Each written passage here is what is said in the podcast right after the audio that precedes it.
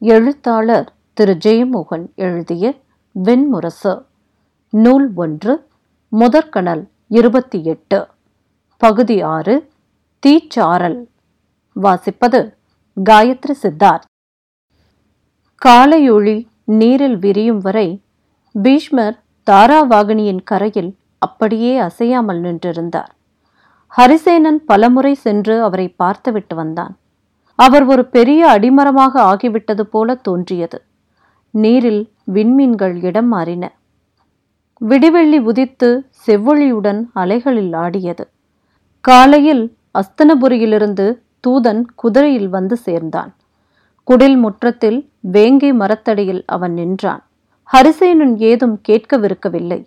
பீஷ்மர் அருகே சென்று நின்று கொண்டான். அவன் நிற்கும் உணர்வை அடைந்த பீஷ்மர் திரும்பினார். ஹரிசேனன் தூதன் என்று சுருக்கமாகச் சொன்னான். தலையசைத்துவிட்டு பீஷ்மர் பேசாமல் நடந்து குடிலை அடைந்தார். அரை நாழிகைக்குள் குளித்து உடைமாற்றி குதிரையில் ஏறிக்கொண்டு கிளம்பினார். அஸ்தனபுரியின் கோட்டை மேல் விசித்திர வீரியனின் இலைச்சின்னம் கொண்ட கொடி வழக்கம் போல பறந்து கொண்டிருந்தது. கோட்டை மேலிருந்த காவலன் அவரை கண்டதும் சங்கு ஊத கோட்டை மேல் அவரது மீன்கொடி ஏறியது. அவர் ஒவ்வொருவரின் வணக்கத்தையும் தனித்தனியாக ஏற்றும் அனைவருக்கும் புன்னகை முகம் காட்டியும் உள்ளே சென்றார்.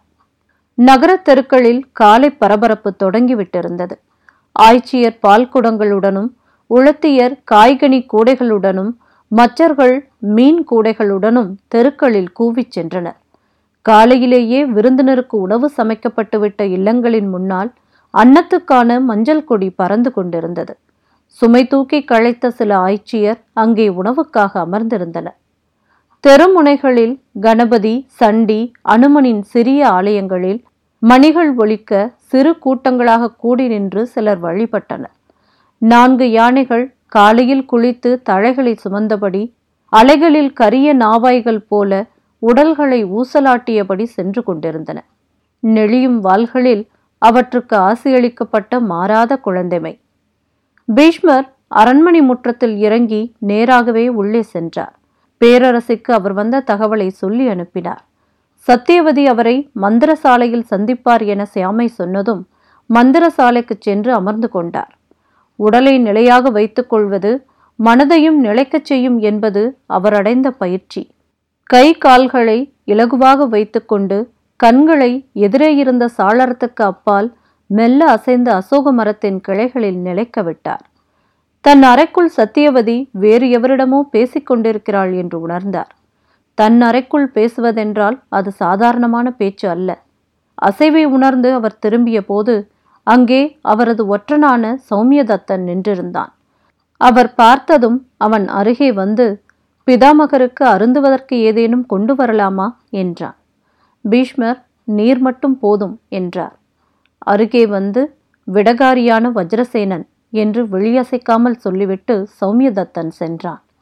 அவருக்கு அனைத்தும் புரிந்தது. பெருமூச்சுடன் தாடியை வருடிக்கொண்டார் பத்து நாட்களுக்கு முன்பு அரியணை மங்கலம் முடிந்த மறுநாள் மாலை பீஷ்மர் சத்தியவதியை சந்திக்க அரண்மனைக்கு சென்றிருந்தார். ஒற்றர்கள் கொண்டு வந்த செய்திகளை சொன்னார். அஸ்தனபுரியில் அரியணை ஒருங்கிவிட்டது என்பது வெவ்வேறு ஒற்றர்கள் வழியாக சத்திரிய நாடுகளுக்கு சென்றுவிட்டது என்று மறு ஒற்றர்கள் தகவல் சொல்லியிருந்தனர். இனிமேல் நாம் சத்திரியர்களை அஞ்ச வேண்டியதில்லை என்றார் பீஷ்மர். சத்தியவதி தலையசைத்த பின் அனைத்தும் இவ்வளவு எளிதாக முடியும் என நான் நினைக்கவில்லை. இனி அஸ்தனபுரி மக்களுக்கு கவலை இல்லை என்றாள். பார்வையை அவள் மெல்ல திருப்பிய போது அவள் ஏதோ முக்கியமாக சொல்லப் போகிறாள் என்று பீஷ்மர் உணர்ந்தார். சத்தியவதி விசித்திர வீரியன் எப்போது நகர்மீழ்வான் என்றார்கள்? என்றாள். சொல்ல முடியாத அன்னையே காட்டுக்குள் வெகு தொலைவு சென்றிருக்கிறான் என்றார் பீஷ்மர். அந்த பேச்சுக்கு சத்தியவதி ஏன் செல்கிறாள் என்று மெல்ல அவருக்கு புரிந்ததும் உள்ளூர ஒரு புன்னகை விரிந்தது. எப்படியும் ஒரு சில வாரங்களில் அவன் வந்தாக வேண்டும். நமது வனங்கள் ஒன்றும் அவ்வளவு அடர்த்தியானவை அல்ல தண்டகாரண்யம் போல என்றாள் சத்தியவதி ஒரு கணம் அவள் கண்கள் பீஷ்மர் கண்களை வந்து சந்தித்துச் சென்றன. மக்கள் என்ன சொல்கிறார்கள்? என்றாள். எதை பற்றி என்று பீஷ்மர் கேட்டார். நாம் காசி மன்னன் மகள்களை கவர்ந்து வந்ததை பற்றி. பீஷ்மர் அது சத்திரியர்களின் வாழ்க்கை. அதை பற்றி மக்கள் ஏதும் அறிந்திருக்க மாட்டார்கள் என்றார். ஆம் உண்மை. ஆனால் அம்பை சென்ற கோலத்தை பற்றி சூதர்கள் கதைகளை சொல்ல ஆரம்பித்து விட்டார்கள். அவர்கள் அறிந்த தெய்வ பிடாரிகளின் கதைகளையெல்லாம் அவள் மேல் ஏற்றிவிட்டார்கள் நேற்று ஒரு சூதன் சொன்னான் அவள் உடல் அனலாக தீப்பற்றி எரிந்ததாம். அவள் சென்ற வழியிலெல்லாம் காடு தீப்பற்றியதாம். பீஷ்மர் வெறுமனே தலையை அசைத்தார்.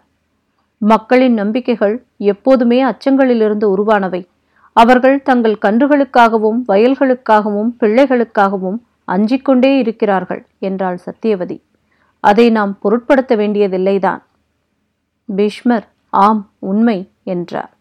சத்தியவதி ஆனால் சூதர்கள் அம்பையின் சாபம் இந்நகர்மேல் விழுந்துவிட்டது என்று சொல்ல ஆரம்பித்திருக்கிறார்கள். வடக்கே ஹிருஷ்வகிரி மேல் அவள் ஆடைகள் இல்லாமல் உடம்பெல்லாம் குருதி வழிய ஏறி நின்று இந்நகரை பார்த்தாளாம். அப்போது வானம் கிழிவது போல மின்னல் வெட்டியதாம். இவர்களை நம்மால் கட்டுப்படுத்தவே முடியாது என்றாள். சத்தியவதி அவள் விரும்பிய இடத்தை வந்தடைந்து விட்டாள் என்று உணர்ந்து பீஷ்மர் ஆம் அன்னையே நானும் அதையே எண்ணிக்கொண்டிருந்தேன். நான் இந்நகரில் இருந்தால் மக்கள் மேலும் அச்சம் கொள்வார்கள்.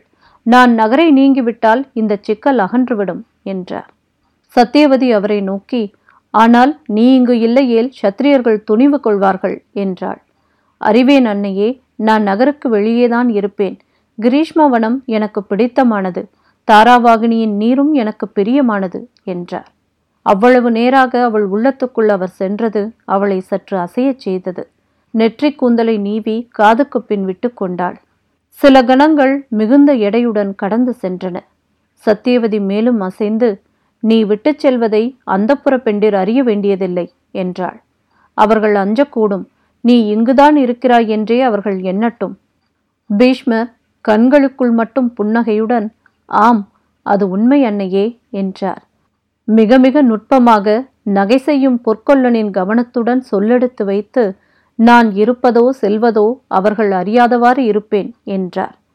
சத்தியவதியின் கண்கள் அவர் கண்களை சந்தித்ததும் மெல்ல புன்னகை புரிந்தார். சத்தியவதி கண்களை விளக்கிக் கொண்டாள். அப்புன்னகையை அவள் ஒவ்வொரு நாளும் நினைப்பாள் என்று அவர் எண்ணிக்கொண்டார். அதிலிருந்து தப்ப அவளால் முடியாது. அன்றே அவர் நகரை விட்டு சென்று கிரீஷ்மவனத்தில் குடில் அமைத்து கொண்டார். சியாமை வந்து பேரரசி வருகை என அறிவித்ததும் பீஷ்மர் எழுந்து நின்றார். முன்னால் செங்கோலுடன் ஒரு சேடி வர பின்னால் கவரியுடன் ஒருத்தி தொடர சத்தியவதி வேகமாக உள்ளே வந்தாள். திரும்பி பாராமலேயே கையசைத்து அவர்களை போகச் சொல்லிவிட்டு வந்து இருக்கையில் அமர்ந்தாள். வணங்குகிறேன் அன்னையே என்றார் பீஷ்மர் சத்தியவதி ஒன்றும் சொல்லாமல் கைகளை மடியில் வைத்து கொண்டாள். அவள் உதடுகள் இறுகி ஒட்டிக்கொண்டு கோடை மழை வந்து மோதும் சாளர பொருத்துக்கள் போல நடுங்கின. கழுத்து அதிர்ந்து அதிர்ந்து அடங்க கண்ணத்தசைகள் துடித்தன. பின்பு ஒரு கண்ணிலிருந்து மட்டும் ஒரு துளி கண்ணீர் மெல்ல உருண்டது. பீஷ்மர் அப்போது அவளிடம் ஏதும் சொல்லக்கூடாதென அறிந்திருந்தார். அவரது முன்னில் அல்லாமல் அவள் அந்த துளி கண்ணீரை கூட விட்டிருக்க மாட்டாள். நாலைந்து சொட்டு கண்ணீர் வழிந்ததும் அவள் பட்டுச்சால்வையால் அவற்றை ஒற்றிவிட்டு பெருமூச்சுடன் நீ ஊகித்திருப்பாய் தேவவிரதா என்றாள். ஆம் என்றார் பீஷ்மர். நான் தான் காரணம். எல்லா வகையிலும் அவனை நான் கட்டாயப்படுத்தினேன் என்றாள். அதில் என்ன? என்றார் பீஷ்மர். களத்துக்கு அனுப்புகிறோமே ஆம் நான் அப்படித்தான் நினைத்தேன். உண்மையில் அவன் இப்படி இறந்ததில் எனக்கு நிறைவுதான் என்றாள் சத்தியவதி எனக்கு சற்று குற்ற உணர்வு இருந்தது. ஆனால் அந்த காசி நாட்டு இளவரசி அழுததை பார்த்தேன். அக்கணமே நெஞ்சு திறந்து இறந்து விடுபவள் போல. அப்போது என் மனம் நிறைந்தது. ஒரு பெண்ணின் மனதை நிறைத்துவிட்டு செல்வதுதான் ஆண்மகன் ஒருவன் மண்ணில் வாழ்ந்தமைக்கான அடையாளம். ஆம் என்றார் பீஷ்மர். சத்தியவதி அவனுக்கு என் மனம் புரிந்திருந்தது. அவன் அறியாத எவரும் இங்கே இல்லை.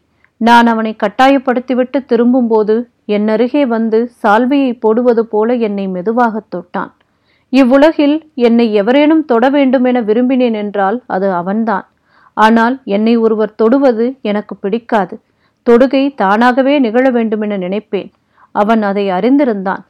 தேவவிரதா நான் அன்று ரதத்தில் புன்னகை புரிந்தபடியே வந்தேன். நெடுநாட்களுக்குப் பின் காதல் கொண்ட இளம் கன்னியாக சில நாழிகை நேரம் வாழ்ந்தேன். மகனை விட அன்னைக்கு பிரியமான ஆண்மகன் யார்?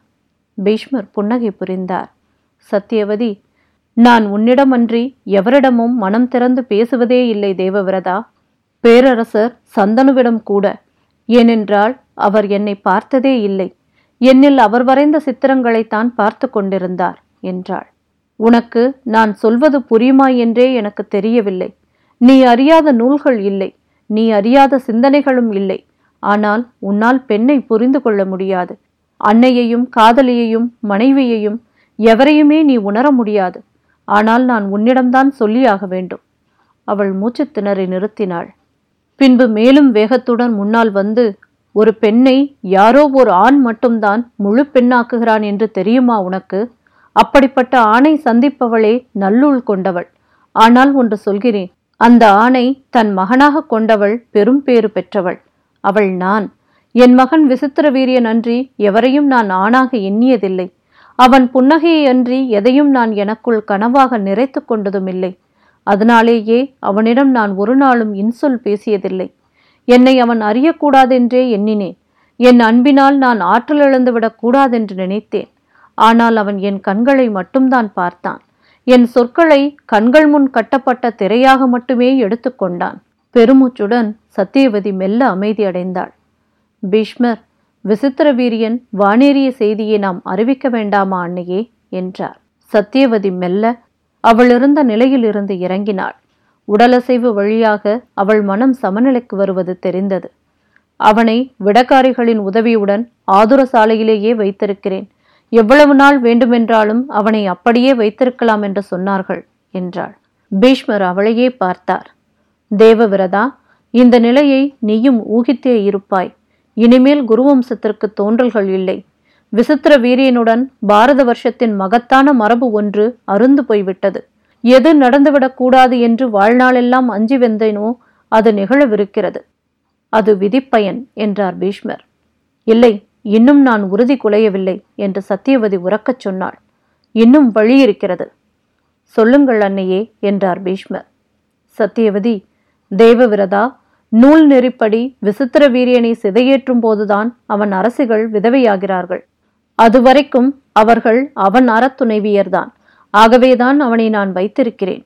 அவன் இறந்த செய்தி சத்திரியர் எவரும் அறிய வேண்டியதில்லை.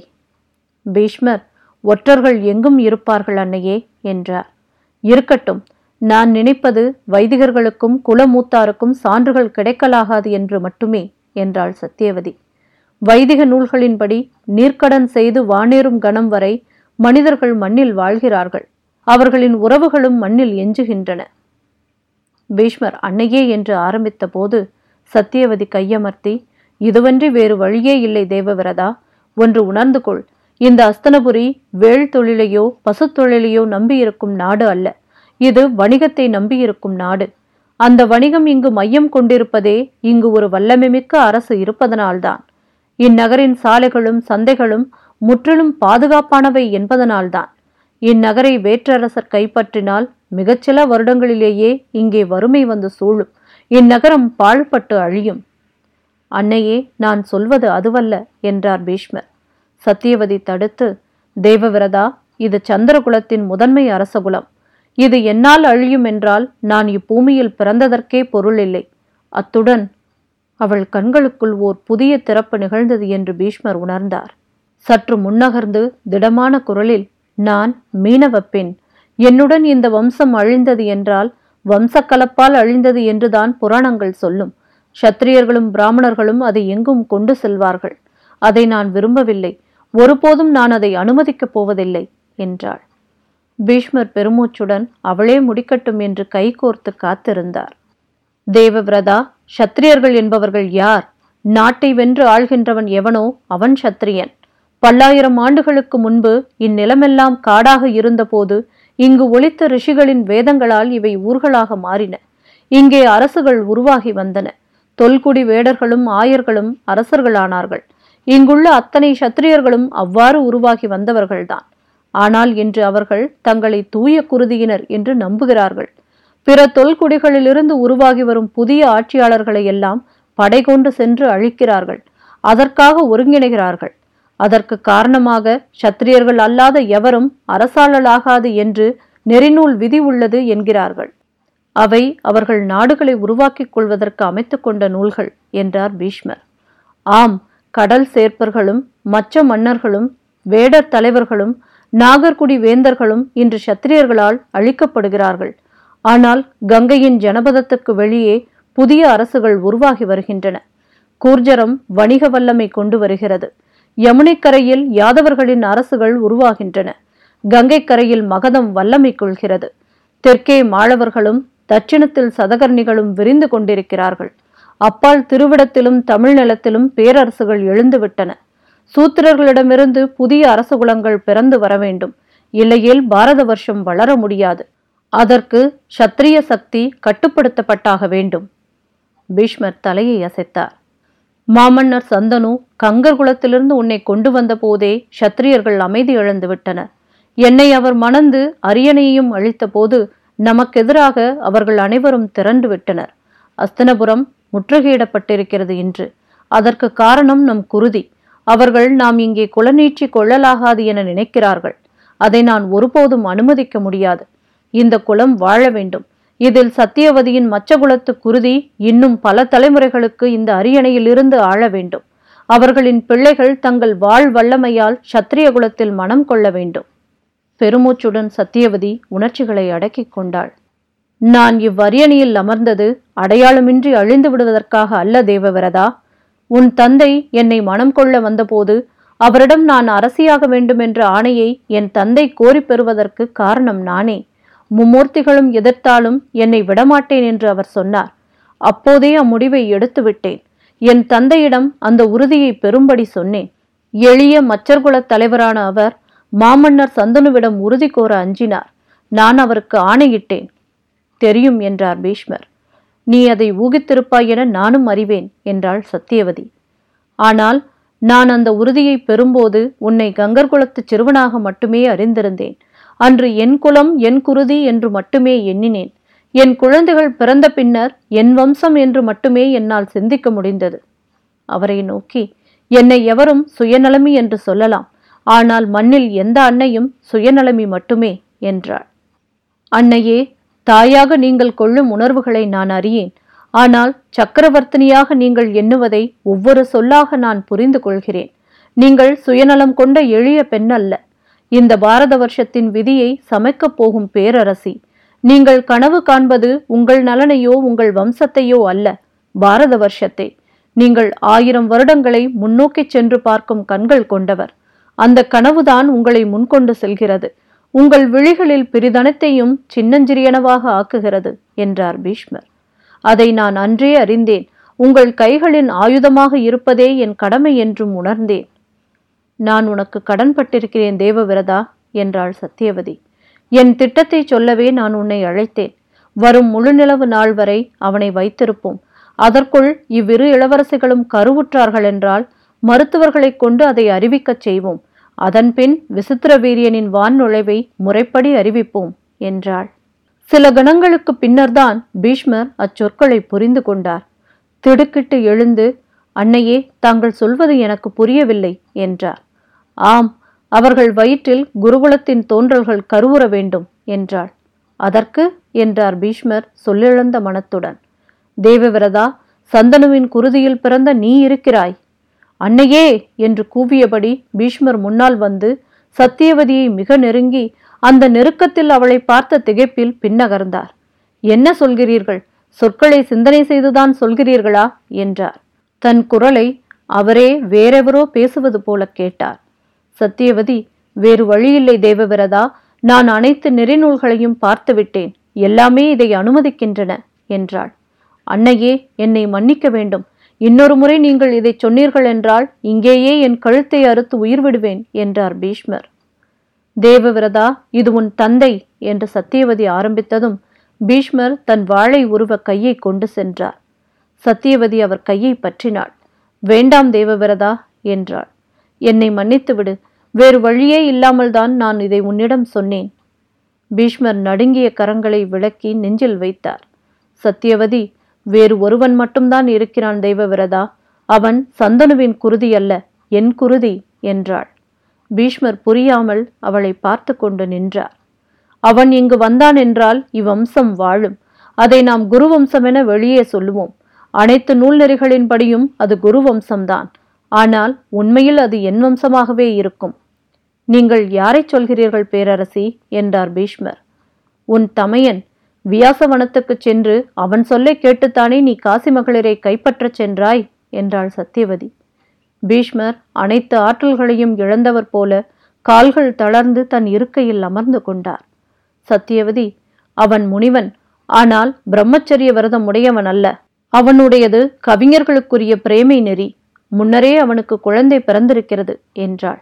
அவன் கற்றறிந்த சான்றோன். என் குலம் அவன் வழியாக முளைத்து இந்த பாரத வருஷத்தை ஆளுமென்றால் அதைவிட மேலானதாக ஏதும் இருக்கப் போவதில்லை. ஆனால் இன்று அவர் என்னைவிட மூத்தவர் என்றார் பீஷ்மர். சத்தியவதி யோக வீரியமுள்ள முனிவனுக்கு வயது ஒரு தடையே அல்ல. அவன் வந்தால் எல்லா இக்கட்டுகளும் முடிந்துவிடும். அஸ்தனபுரியின் அரச மரபு தொடரும். தேவவிரதா இது ஒன்றுதான் வழி. பீஷ்மர் அதை எப்படி அவர் ஏற்றுக்கொள்வார் என்று தனக்குத்தானே சொல்லிக் கொள்வது போலச் சொன்னார். சத்தியவதி நீ ஏற்றுக்கொள்ளச் செய். அவனுக்கு உன்மேல் மட்டும்தான் பற்று இருக்கிறது. உன் சொற்களை மட்டும்தான் அவன் பொருட்படுத்துவான். நீ என் ஆணையை மறுத்தாய். ஆகவே நீ இதை செய்தே ஆக வேண்டும். இரண்டில் ஒன்றை தேர்வு செய் என்றாள். பீஷ்மர் அன்னையே என்னால் எதையுமே சிந்திக்க முடியவில்லை. உங்கள் சொற்கள் என்னை சூழ்ந்து கொண்டிருக்கின்றன என்றார். சத்தியவதி தேவவிரதா அவனிடம் சொல். காசி நாட்டு பெண்களை கொண்டு வர அனுமதி அளித்தவனே அவன் அல்லவா? அப்படியென்றால் அவனுக்கு இப்பெண்களின் வாழ்க்கையில் பொறுப்பில்லையா? அந்த வினாவுக்கு முன் அவன் பதிலிழந்து விடுவான் என்றாள். பீஷ்மர் அவளுடைய முகத்தை சொற்களற்ற மனதுடன் ஏறிட்டு பார்த்தார். சத்தியவதி எங்கோ நின்று பேசினாள். அவன் அவர்களை தாயாக்கினால் அவர்கள் வயிற்றில் அஸ்தனபுரியின் அரசகுலம் பிறக்கும். அவர்களின் வாழ்க்கைக்கு ஒரு பொருள் உருவாகும். அரசியராக அவர்கள் இந்த மண்ணை ஆள முடியும். இல்லையேல் அவர்களுக்கு இருப்பது என்ன? இருண்ட அந்தப்புற அறைகளில் வாழ்நாளெல்லாம் விதவை வாழ்க்கை. அல்லது உடன் சிதையேற்றம். உயிருடன் எரிவது அல்லது எரிந்து உயிர் வாழ்வது. அவன் கருணை கொண்டான் என்றால் அவர்களை வாழச் செய்ய முடியும். இந்த நாட்டையும் இதன் குடிகளையும் வாழச் செய்ய முடியும். பீஷ்மர் அச்சொற்கள் அனைத்தும் கனத்த கற்களாக வந்து தனக்குள் அடுக்கப்பட்டு சுவர் போல் எழுவதை பிரமிப்புடன் பார்த்து கொண்டிருந்தார். எத்தனை தெளிவு எவ்வளவு துல்லியம் என அவர் அகம் மலைத்தது. அவனை கொண்டு வருவது உன் பொறுப்பு. நீ செய்தே ஆக வேண்டிய கடமை இது என் ஆணை. ஆகவே மண்மறைந்து விண்ணேகிய உன் தந்தையின் ஆணை என்றாள் சத்தியவதி. பீஷ்மர் பேசாமல் நின்றார். எனக்கு வாக்களி அவனை அழைத்து வருவேன் என என்று அவள் சொன்னாள். வாக்களிக்கிறேன் அன்னையே என்றார் பீஷ்மர். அக்கணமே அவருக்கு சொற்கள் தவறிவிட்டன என்று புரிந்தது. வியாசரை அழைக்கிறேன் என்பதற்கு பதில் கொண்டு வருகிறேன் என அவரை சொல்ல வைத்து விட்டாள் உடல் கற்சிற்பம் போல கனத்து கால்களில் அழுந்த மெல்ல நடந்து வெளியே வந்து வெயில் பொழிந்து கிடந்த முற்றத்தை அடைந்தபோது பீஷ்மர் திடீரென்று புன்னகை செய்தார். அவர் உள்ளே நுழைவதற்கு முன்னரே சத்தியவதி வியாசரை அழைப்பதற்கான திட்டத்தை முழுமை செய்து விட்டிருந்தாள் என அவர் உணர்ந்தார்.